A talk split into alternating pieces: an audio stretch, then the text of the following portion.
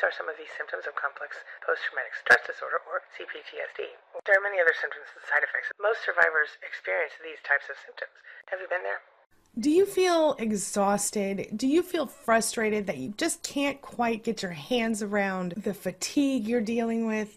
Are you struggling to keep your house clean, struggling to get out into the world and kind of re begin your life? Do you feel like doing stuff for maybe your kids or your friends or your family members or anyone in your life, even yourself, feels just too hard sometimes to even think about trying it? Do you ever feel like just getting out of bed every day is so hard? Well, if you do, you're not alone. This is a common problem that survivors of narcissistic abuse deal with. One thing you need to know right now is that it's not your fault. I think it's really important to start with the why of anything why it happens. And the reason I think that is because for me, knowledge has always been power. When I learn about something and I understand the basics and the mechanics of it, I always feel more empowered and I always feel more capable of handling that problem. So we're going to start right here. Why do we feel so stuck? Why do we feel so exhausted? Why do we feel like we can't get out of bed or we can't get out of the house or we can't do the things we just really need to do in our everyday lives? What does that come from? Well, I suggest that it comes from CPTSD. And this is something that happens when you are in a long term relationship with any type of abuser or you go through any type of long term emotional trauma. And that's exactly what CPTSD is. For a quick definition on the official side of things, CPTSD, complex post traumatic stress disorder, is a psychological disorder that you can develop in response to various long term traumas. That is, repeated experiences of trauma in a context where you feel like you just really can't escape from it. Does that make sense to you? So, just to give you an idea of the types of people that end up with CPTSD or the types of experiences that they have, this is commonly found in people who have experienced various types of abuse chronic sexual abuse, chronic psychological or physical abuse, neglect, chronic intimate partner abuse, chronic emotional abuse, victims of kidnapping, victims of hostage situations, people who have gone through human trafficking, sweatshop workers, prisoners of war, concentration camp survivors all of these things. Well, what does CPTSD look like? Some of the things you might feel during CPTSD might include feeling scared all the time, or feeling helpless or worthless, feeling hopeless, depressed, anxious, all of that stuff. And the worst thing about CPTSD, where it stands out above other types of psychological disorders or psychological conditions, is the fact that CPTSD changes who you are at the core. And it involves a lot of emotional dysregulation which just basically means that you have trouble controlling what goes on inside your own head or your own heart, your own emotions. And that's something that we can work on together. Depression tends to lead to immobilization anyway, but what we have as survivors of narcissistic abuse often is what they call walking depression, which means you don't really know you're depressed. You still function, you still act like a normal person as far as anyone can tell but you're kind of dissociated. You're kind of going through this thing that most people just don't understand. And so, even though on the outside you look normal, on the inside you feel kind of broken. Well, when we get to the place where we stop being able to function, I think it's pretty understandable given what we've all gone through, right?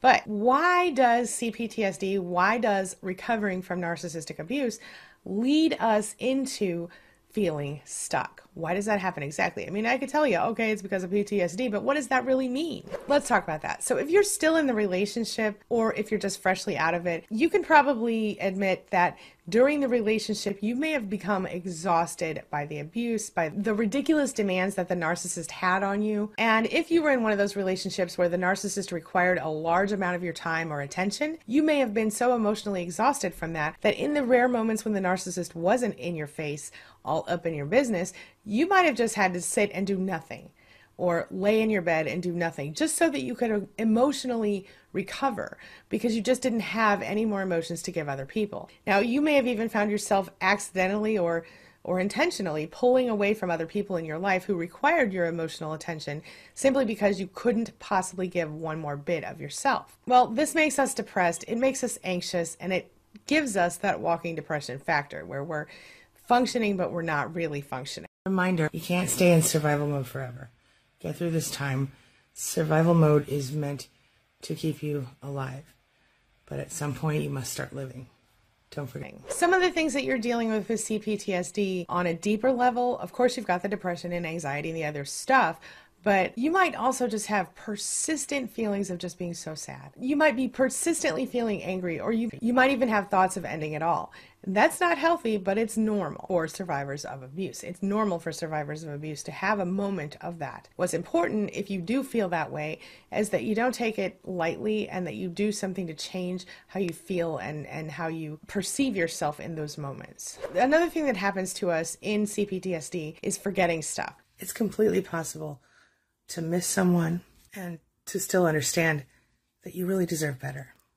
Don't forget. We forget traumatic memories. We forget what it felt like to go through the abuse. We might find ourselves reliving the traumatic events over and over again, awake or asleep. We very often dissociate where we feel completely detached from ourselves and the world around us. We feel guilty. We feel like we're you know, kind of stigmatized or, or we're pariahs in our communities. Or we feel like we're just really different from everybody else in our lives.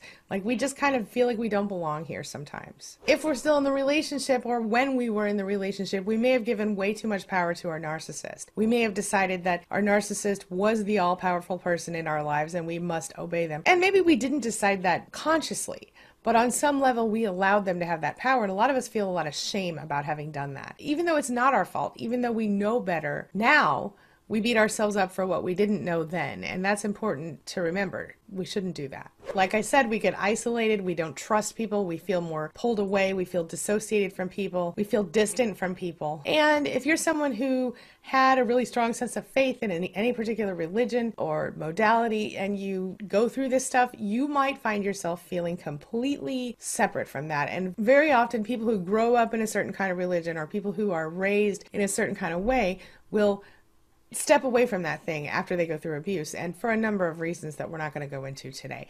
Those are some common things that you deal with as someone who goes through CPTSD. The other thing is the brain chemistry factor.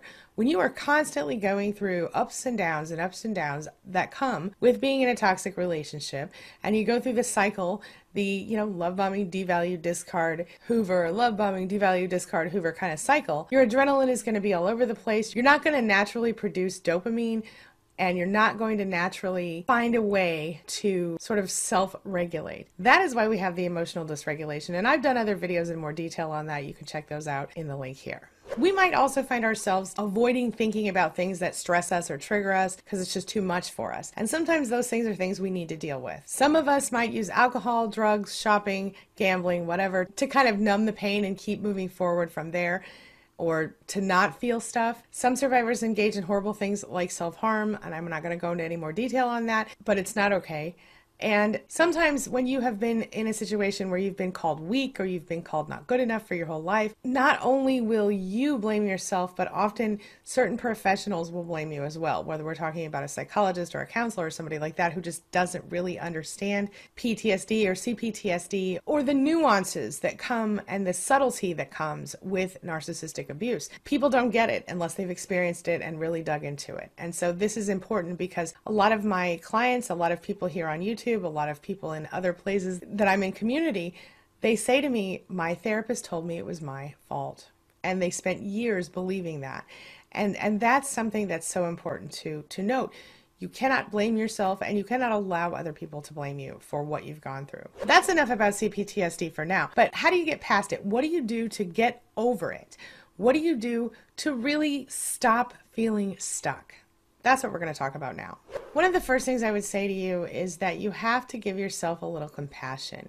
You have to forgive yourself for what you did before, for what you didn't know, for what you dealt with in your abusive situation, but you also have to be prepared to stop dwelling on that stuff. Give yourself a little compassion, give yourself a break. You know, if you need to be mad at yourself for a minute, let it happen, but then move forward and embrace yourself. And one of the things I tell everybody, which is true, is if you are in a situation where you're hating on yourself, you're not loving your life right now, things are difficult, things are terrible, go ahead and think about your your child or your best friend or your sister or anybody who you love unconditionally and imagine that that person was saying to you, hey, I feel this way, only it's the feelings you're feeling. I feel sad. I feel angry. I feel lonely. I feel like I messed up real bad and I just, I don't think I can fix anything. And then I want you to turn around and imagine what would you say to someone who you love unconditionally about that thing?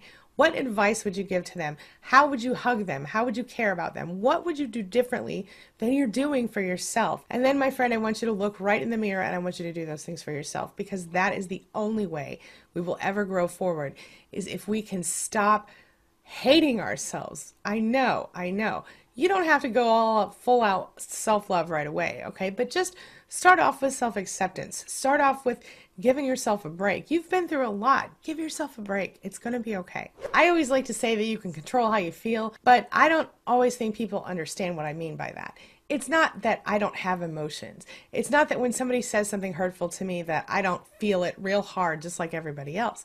What the difference is, is that it's about changing your perception. I change the way I feel, I change the way I see things, I change the way I understand things, and I choose how I feel. I can't decide to myself that I'm not going to feel hurt when somebody walks up to me and goes, You're freaking ugly, right? Or I hate your YouTube videos, or whatever it is they're saying to me. But I can change the way I choose to respond, react, and perceive that situation you know? And one of my best tips ever is to not respond, react, or do anything when someone isn't trying to hear you. If someone gives me criticism that is helpful, like they say, oh my gosh, you talk too fast in your videos, I do know that, and I'm sorry about that. I try to talk slower, but sometimes I get excited. Anyway, that is valuable feedback if somebody says to me, I don't like the way that, you know, the music sounds under the video, so don't put music in your videos, guess what? I hardly ever do for that reason because people said that to me in the beginning. If people say to me, you're ugly and you have a big stupid nose, well, I cannot change any of those things. I don't think my nose is that big, but if it were, it doesn't really matter. I look how I look, I am who I am, and I'm not willing to try to change all of that. So I just let those things go. Those are things I can't change. My point is if someone's giving you criticism that is constructive and helpful, take it with an open mind and an open heart. That person's really trying to help you. But if somebody's criticizing you in a way that is just mean and hateful, don't even think about that person again. Just let it go. Realize they're a brick wall. They won't be helped. Move on. So when you feel that happen and you feel that wave of emotion about to smack you in your face, I want you to try this. I want you to let it come. Let the emotion come, let it wash over you, feel it, breathe in it, sleep in it if you really need to. Let it kind of flow through. And then when that's done, take a deep breath and then start consciously thinking to yourself, how am I going to handle this thing that just happened? How am I going to handle this emotion? How am I going to deal with this emotion? Feeling the emotion is different than reacting to the emotion. Do you understand what I mean? You need to feel the emotion. It comes, you have to let it go. If you just shove it down or you try to forget it happened, you're just going to drive yourself crazy. So feel the emotion, but then choose how you go from there. Choose do I let it out? Do I scream in this person's face? Do I shut my mouth and realize their limitations? How do you want to react to that thing? And I'll just give you a little hint. If somebody ever tells you that you're ugly, my daughter's friend came up with this amazing comeback. And it's this look, oh my God, you're so ugly. Oh, I'm sorry. I'm not a mirror. Isn't that great? I love it. Anyway, so my point is that you choose how you respond, you choose how re- you react, and that will help you. I promise you it will. But how do you, like, literally physically, how do you start doing stuff again? Because, I mean, we can go through all the emotional control stuff if we want to, but how do you start physically growing again? How do you start physically getting up out of the bed, getting up out of the house, and doing the stuff? And this is the hard part, my friend, but I'm just going to put it out there for you. Today, I did not want to do these videos. Today, I did not want to put on makeup. I did not want to do my hair. I did not want to do any of these things. But you know what I did? I gave myself this deal. I was like, listen, go in there and find some clothes, put the clothes on. And if you feel done at that point, you can walk away. So I did it. I'm like, oh. And then I was like, well, you know, go in there and put your moisturizer on, get your face ready for the makeup in case you decide to put the makeup on. So I stayed in there. I did the makeup. I did the fa- I did the moisturizer, and then I was like, well, let's put the base on. And then if if you feel like stopping after that, it's okay to stop after that. So I did the base. Well, mm, I'm, I'm feeling okay. Let me let me do the rest of the thing in the lipstick. Okay, okay. Let me do my hair really quick. Okay, I didn't do great on my hair, but I tried. My point is one thing. Just do one thing I know it seems small, but one thing. And don't rush it. I mean, if you've been stuck in your house for six months, tomorrow you're not going to go out and, and like join the circus. I mean, you're just not. You're going to have to take baby steps. That's my point. Forgive yourself for your your situation. Forgive yourself for what you didn't know when you didn't know it. and then just give yourself baby steps. Today, my baby steps included literally getting up and going into the place where my clothing is and picking out something to wear. That was my only thing I had to do. And everything else comes with it. Does that make sense? Give yourself permission. Give yourself permission to stop after one thing. And if you really need to stop, then stop and start again tomorrow. Okay? Give yourself one thing to do. I promise you, I know it seems too simple, but just try it. It's the same thing if your house is overwhelmingly dirty or messy. You know, walk around your house and find one thing you can clean up really fast. and then just clean up that one thing. I love to pick a table because when you clean up a table, a surface makes your house look, you know, a clean surface makes your house look cleaner. So, little tip from me to you. I hope this is helpful. I know it's not so easy. Please remember that you do go through a certain amount of grief after the narcissistic abuse ends. Even sometimes as soon as you start to realize it's going to end because you're going to leave or whatever. So make sure you take a look at the video that I've done recently on the seven stages of grief and narcissistic abuse recovery. I'm going to show you how to rewire your brain.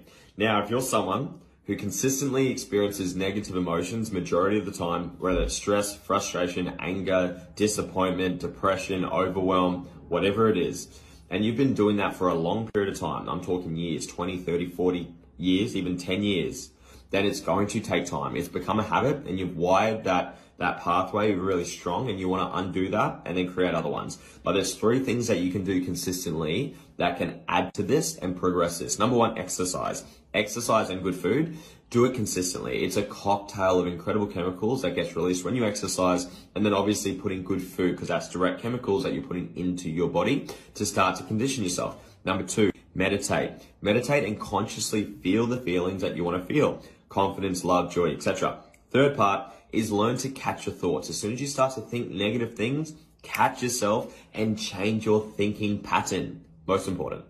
This brings me to the question of the day. And the question of the day, I'm turning it over to you. What have you struggled with in this area? Have you found yourself feeling completely stuck? Have you found yourself just not able to get out of the house at any point during your recovery? And if you're there now, what are your struggles? Tell me so I can make videos for you. If you're through it, you're past it, or you've done it and you've come back to it, what works for you? What tips can you share with our Spanily, with our community here, that will help them do a little better today? What works for you? Share your thoughts, share your ideas, share your experiences in the comments section below. Let's have a conversation about this. This is serious and we need to help each other here. All right, that's all I've got for you right now. As always, thank you so much for being a part of my day and a part of my life. And thanks for letting me be a part of yours. It really does mean a lot to me. Please remember that you're never alone and that you always have your Spanily. Oh, before I go, make sure that you take a look at the videos I'm leaving for you right here and right here. And while you're here, hit that subscribe button right there so we can stay connected and continue on this healing journey together. I'll see you soon.